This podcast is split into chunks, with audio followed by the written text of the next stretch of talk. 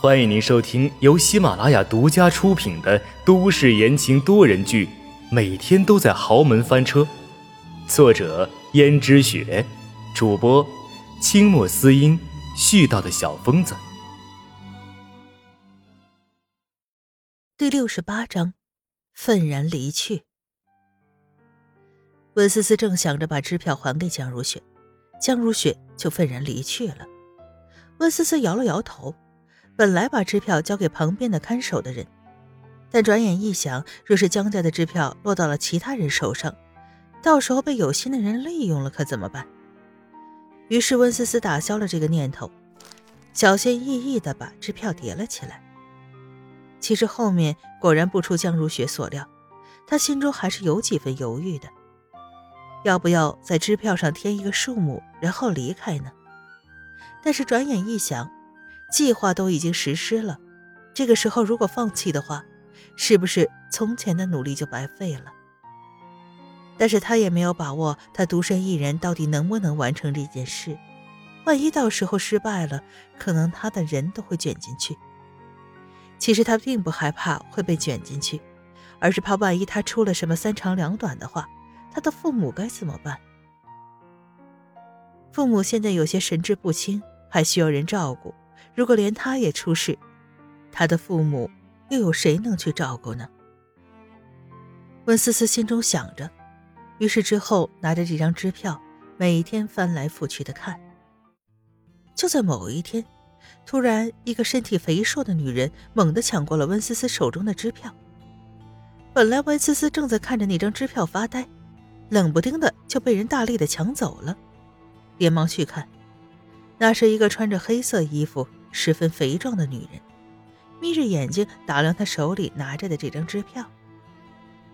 这是我的东西，请还给我。那肥壮的女人道：“还给你？凭什么？既然我抢到了，有本事你再抢回去。”说完，一脸戏谑的盯着温思思。温思思也没办法呀，但是仔细一想。这个女人无缘无故的为什么要抢他的东西，而且还是一张支票？难不成就是他心中所想的那样，有心人？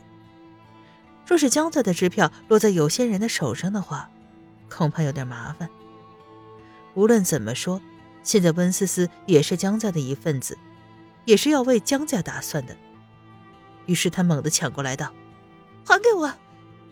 那肥硕的女人没有想到温思思突然有这么大的力气，把支票又抢了回去，连忙道：“你想要回这张支票，就看你有没有那个本事了。”说完，又想来抢温思思，而温思思把那张支票紧紧的揣着，无论肥硕的女人怎么抢，怎么想扳她的手指，温思思都不放手。那肥壮的女人没办法了，就对温思思动起手来。你给我放开！就在这时候，外面的看守喊了一声：“闹什么？”那肥壮的女人道：“你没看见我在干什么呀？关你什么事？识相的就当做没有看见。”那看守一时竟被他唬住了。温思思一眼就能断定，这肥壮的女人肯定是有后台的。如果没有后台，看守的人为什么会这么忌惮他？而且还不是一般的后台。虽然他在监狱，但他一副嚣张跋扈的样子，并不像是什么善茬，恐怕比温家的地位还要大。但是放眼整个城市，比他们温家大的，那真是寥寥无几。这人到底是谁呢？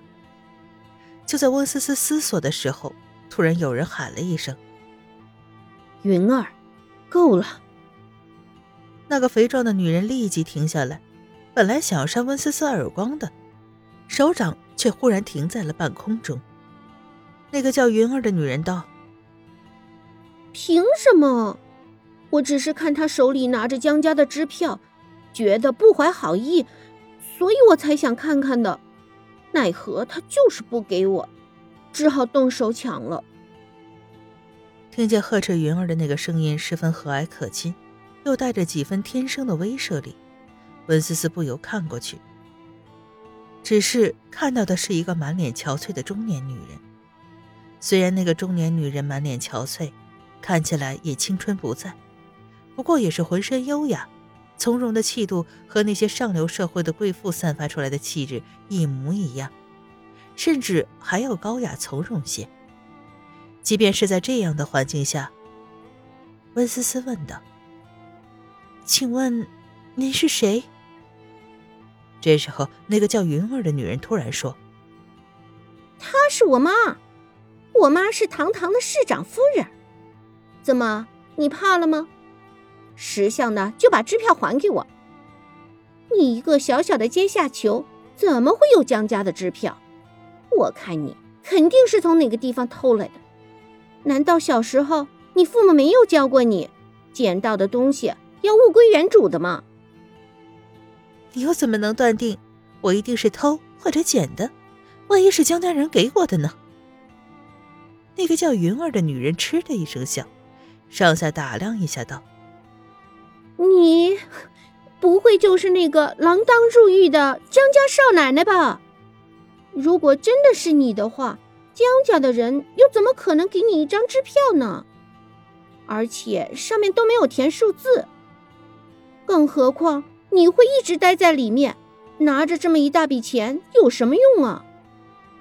江家怎么可能给你钱呢？肯定就是你在胡编乱造了。就算你真的是江家少奶奶，江家的人还会给你钱吗？